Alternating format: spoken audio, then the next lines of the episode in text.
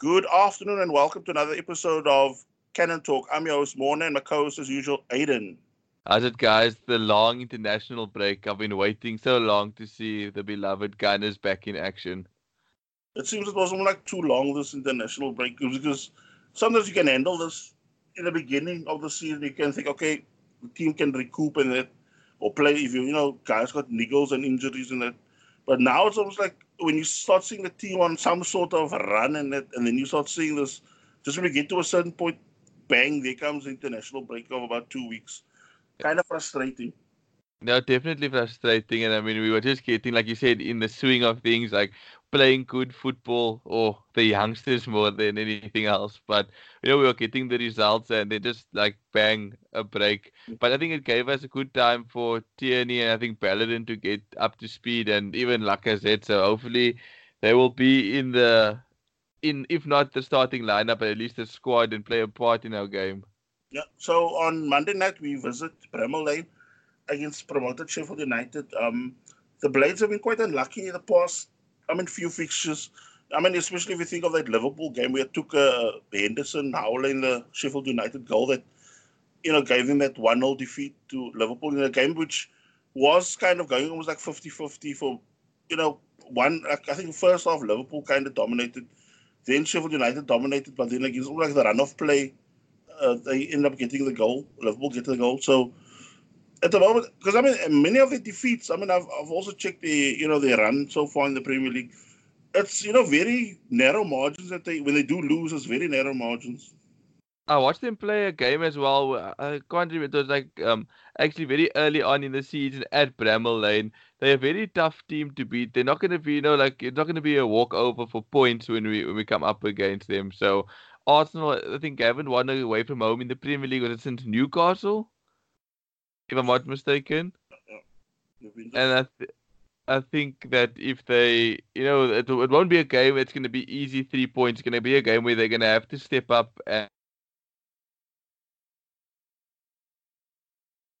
Yes, because, they will have to seriously up the game, to get the sort of breakthrough against Sheffield United, who are a team that I think from the... Actually, the core of the team was quite tough to break down. Stop. I don't know what happened there. Yeah, I think it was a drop in the internet or something like that. Because I was just saying now, with regards to the squad now, with Sheffield United, they're quite tough to break down. So it's going to take, we're going to have a work cut out for the game. Oh, definitely, yeah. I hope that, the guys step up and, get us the 3 points that we need. Yeah, so, with Tierney, Lacazette, Ballerin now all should be available for the game. And from what I've heard, Özil could also make probably get a bench slot because Arsenal played last week, Friday, I believe, behind the doors friendly against Reading and drew 2-2. Oh, I didn't know about that, but I saw Özil wants to fight for his place at the club. And with regards to Sheffield United, Ender Stevens, he's been quite, they must have reliable in their squad because I think he's clocking something like between 7.5 and 8 on average for player ratings in the game so far. What do you think we're going to go with in the midfield for this game? Do you think we're going to stick with the Xhaka once again and Torreira and Guendouzi, since Emery likes to sometimes pack the midfield with defensive players or defensive kind of game plan? Or do you think he's going to go, allow the Willocks to get on the field and Ceballos? Honestly, I don't think we need too many holding midfielders. Maybe, I'd say two max. But, I would have somebody like, say, Ceballos or... I'm not just so sure. The only thing that's what worries me with Özil, if you put him in, is he going to give us a sort of, fighting to get the ball back? I just don't know with that. Because, we all know Ceballos will fight for the ball. And I'm just worried about Pepe as well, I don't know, do we bring him from the bench or do you start him? Because I had a chat with another Arsenal guy, just or standing or at the park and they were talking to him, and he said, like, the problem he has with Pepe sometimes is he doesn't want to release the ball. He'll rather go back and try to beat the player again. You know, he's beat him once. Then he tries to beat him again instead of, you know, trying to move the ball forward. So, I don't know, like, if Pepe should get a start, or do you think, you know, he should come from the bench rather? I mean, I think he plays will come under threat if Lacazette is ruled fit for the game. Because, look, Aubameyang, they'll probably switch to left wing and or right wing. And then, I mean, look, it will be quite tough on Saka to just drop him because, look, he's been playing quite well so far. Yeah, you can't drop Saka at the moment. He seems like our £80 million player at the moment. Yeah, so, I mean, we also need to see, you know, with regards to this game, you know, to kind of turn on the heat on Man City because, look, since they kind of decided defensively. And, I mean, we need to all start opening this gap further now on Chelsea, Spurs and United because, you know, I'm just worried by the time they get, you know, they start steadying their ship, it could be almost like we're there, you know, on our backsides again. So I would like to get as much space between us and them, you know. Because, I mean, of course, look, Leicester's still another story as well that we need to deal with. But I think with Chelsea, Spurs, they have that pedigree to, you know, to somehow bounce back. Even United, with all that turmoil they're going through. I think Tottenham at the moment, you know, is a team that hits the ceiling. And it's almost like they're coming back down to earth. Slowly but surely, they're, you know, reverting back to how they once were. Because I think Pochettino got the most out of them. I mean, last season, I think, took a toll out of them going to the Champions League final. And they've always become a nearly team because they've always almost won something and then they get knocked away. So I think that took a toll on them. And I think players' heads are now looking to go on to kind of, inverted commas, greener pastures. So I think, I don't know, we have to, like you said, make a gap because, you know, Arsenal, they're the team that the wheels come off. It comes off really badly. So, I mean, not that much to, you know, also go on with regards to Sheffield United. But, I mean, I just hope we honestly get the 3 points because we need some sort of performance, you know, or, you know, to come back. Because at the moment, we're still not, I mean, a person doesn't really feel assured with him away from home. So, I mean, I really want a solid performance where we, you know, do the business, get a, you know, especially also bag a few goals and maybe keep a clean sheet. Because I think you were mentioning off before we started the podcast about the last clean sheet away was what? Newcastle this season. So, you know, we need to get something. Wasn't our last win as well? Like, from home in the Premier League, the last win as well. Wasn't it Newcastle too? Yeah, because, I mean, we've been shipping goals also left, right and centre with our way form. I think our form in general in the Premier League has been a bit iffy.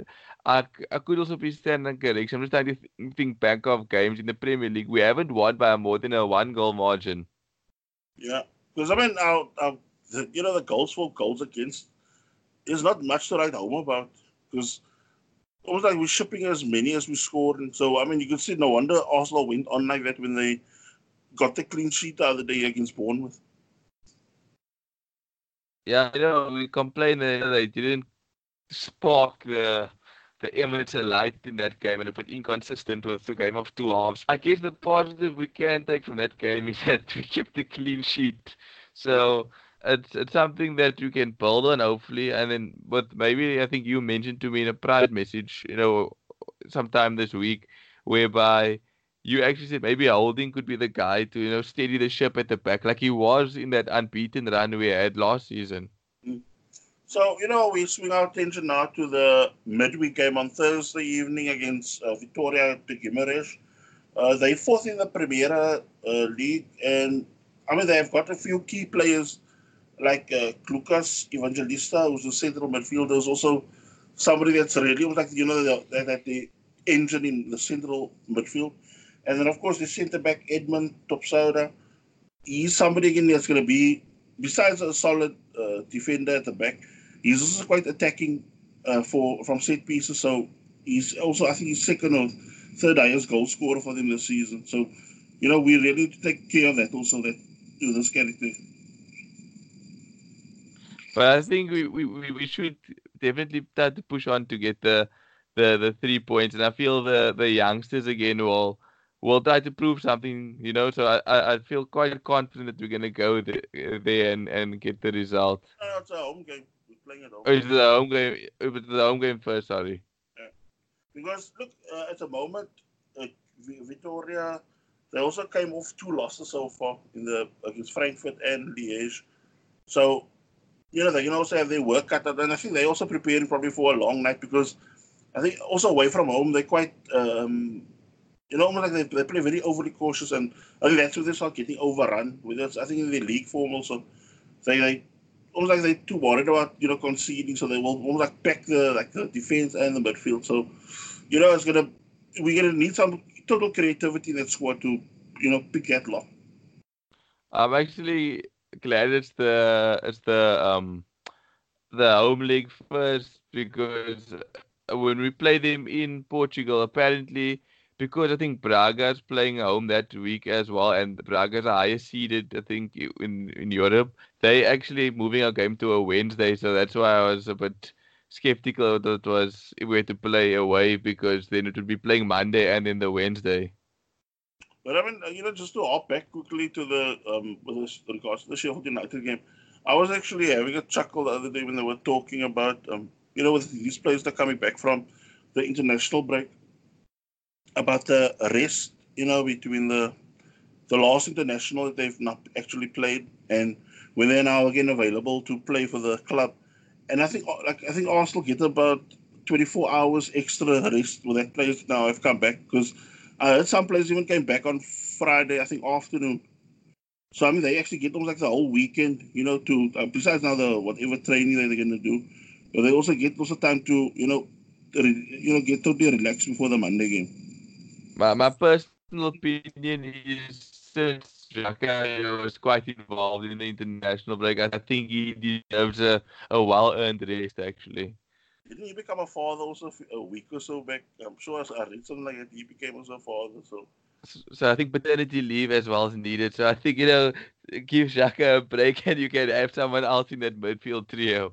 Yes, Aiden, we all know your agenda right now. So, you know where you're heading to with that conversation. I'm just worried about the greater good for the team, that's all. No agenda at all. So, I mean, as we're now done with the second game, because as we said, there's not really that much to talk about this, you know, with Spar's international break. We switch our attention now to some talking points. Özil's now come out again with, you know, wanting to stay and, you know, almost like trying to clarify various things about what's been, you know, kind of going pear-shaped with him. But I still think, even with him now coming out with it, I think it still leaves it open to the club where they're going to decide, look, if we're going to let him go out on loan, because I think Fenerbahce has now put or shown interest in taking him on like loan for the rest of the season. And I mean, like, they saw that rumours of DC United that want to, you know, maybe have him in the MLS. It's a bit of a tricky situation, because, like, I really wish Özil could, you know, give more performances of his, like, what he can really produce. Like, you know, you saw him against, I think, United when we beat him at 3-0 at the Emirates. I mean, Chelsea as well at the Emirates. But it also comes too far and few between. So I feel like I want to keep on to him, but I guess, you know, for the bit, like the greater good of the team, I do think he probably needs to move on. I mean, I just think that, you know, the way the football at Arsenal has developed, and look, I don't know how things will go when, like, say, when Emery moves on as well, and we getting in another coach, or, you know, so you just wonder where will we fit in, because look, Emery will now probably do another brand of football, and then when, say, next coach comes in, they will try to somehow have that Emery way of playing, but still tweak it again, you know, a bit more to their style. So still, he looks already lost now. So I mean, how would he not be, like, say, under another coach or whatever?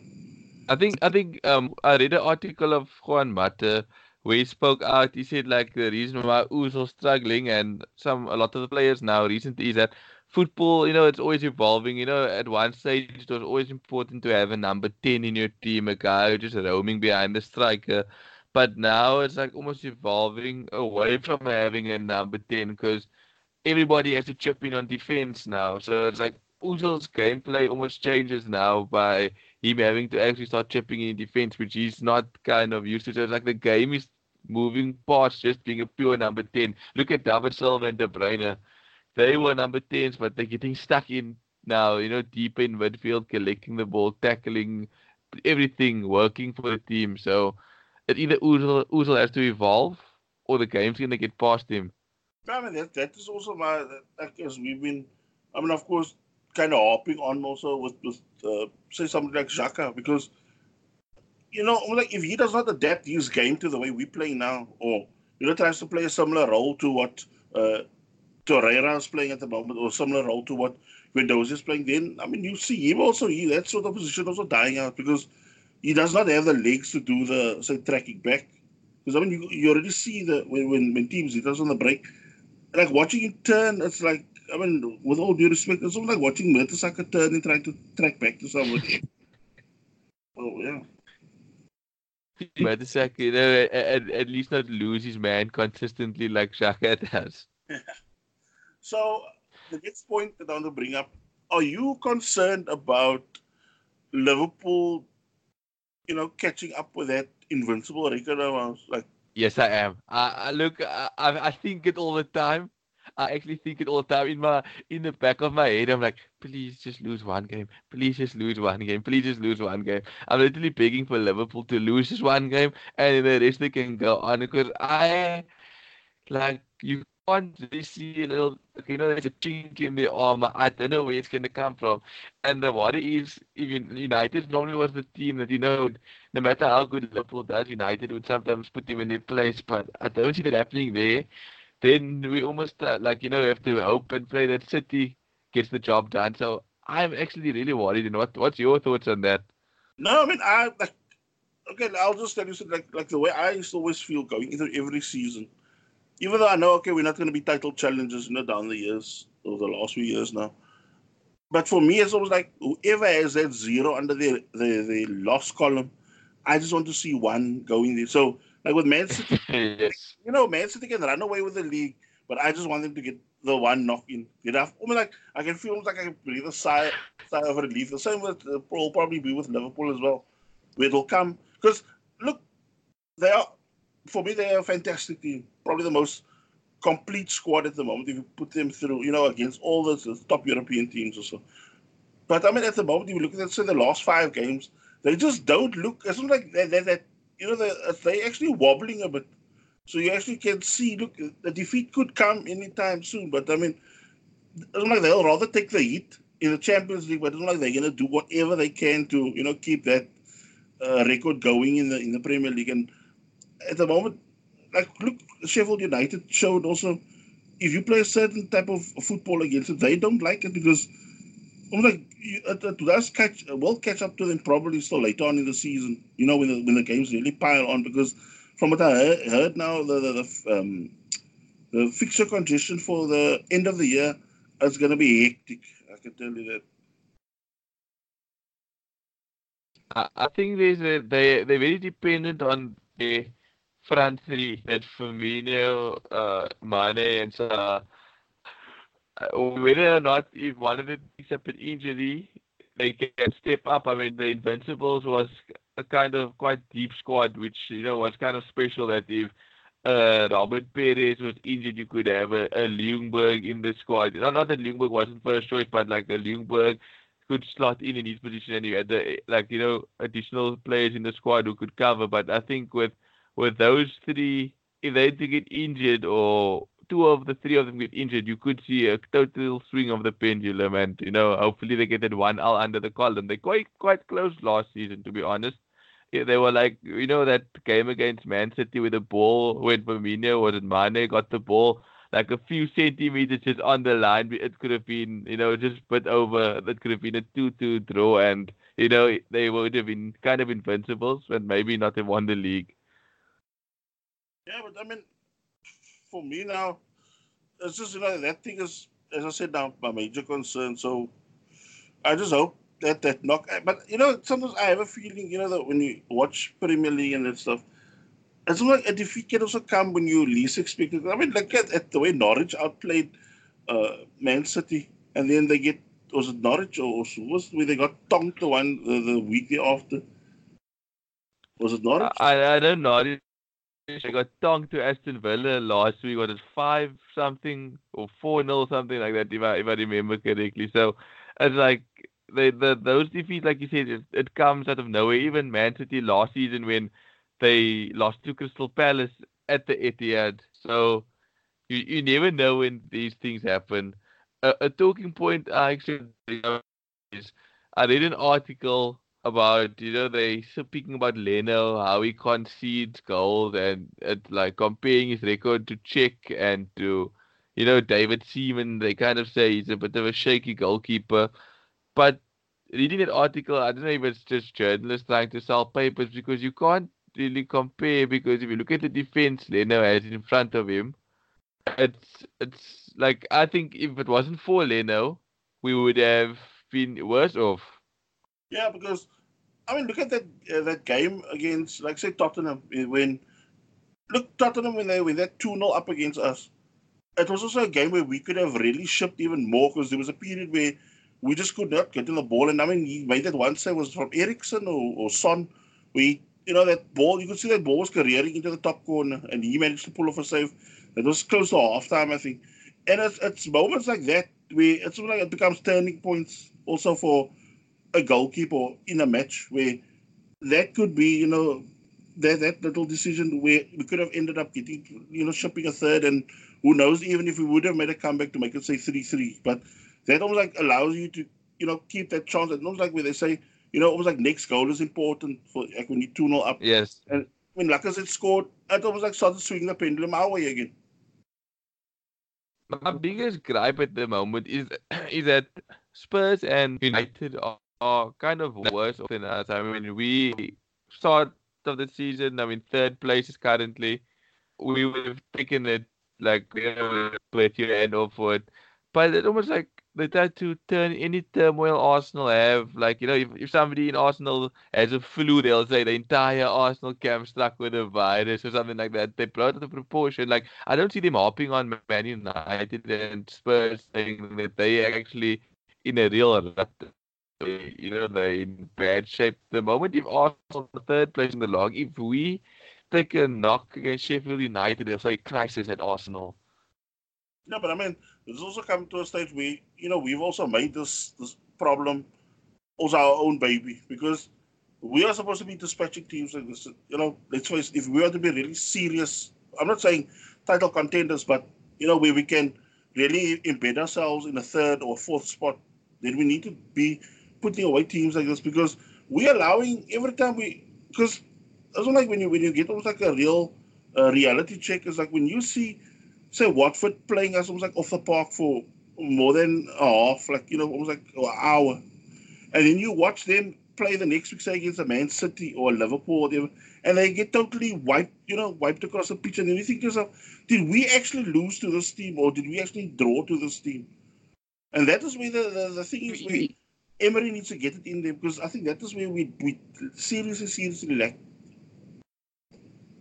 I think if we take that 2 points dropped against Watford, we could have been ahead of Man City. Mm. Yeah, but for me, it also makes the chase interesting. Not for me yet, because as I told you now earlier, I still think that gap we need to still open up further with Chelsea, Spurs, United.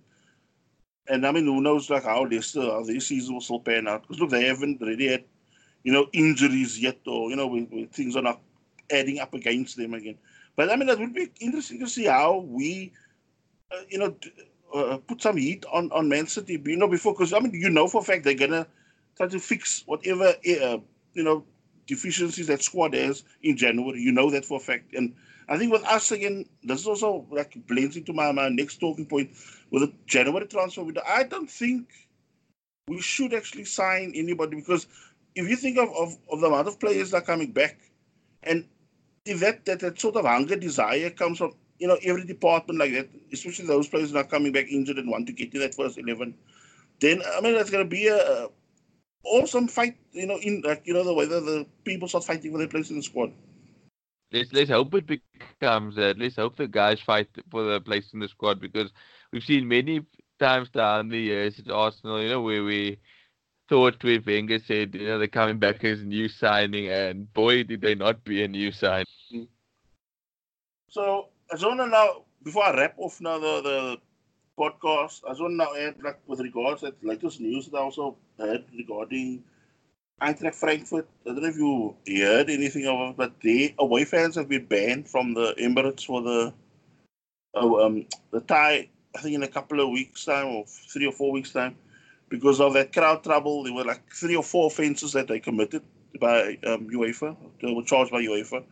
So they will now have no fans in the Emirates for that the away tie at Arsenal. Hopefully by then we... all but have almost qualification sealed. Maybe we can rotate some, even the keepers also, bring in the number 3 keeper to get the game. I would like Martinez to maybe get a show in the Premier League. But, I don't want Leno to be injured. But I think, I don't know, when you can just throw him in, don't want to take an unnecessary risk. And Martinez, throws his chance away. But for me, he's been one of the guys that's impressed when called upon, should I say. Yeah. So, fingers crossed for Monday night. I mean, that we should be getting the points, We almost like we need to also turn up. It's not like, it's not going to be a given anyway. But, let's hope for something positive for the away game. Come on, you Arsenal. Quick question before you go. Are you going to be supporting tomorrow United or Liverpool? Do you want that to become a 1 under Liverpool, or do you want United to have 0 points and we can open the gap on them? Aiden, to be honest with you, I'm gonna probably be watching it as a serious neutral. Normally, with you, I would normally be siding with somebody, but for me, it's almost like I would laugh if United lose because they go into the relegation zone, and it would be also funny if United somehow, with their miserable form, Slack thing against Liverpool against all odds, and our invincible record survives another season. Okay, sitting on the fence like me, I see then. Okay, guys, take care. Okay. Bye. Cheers, guys.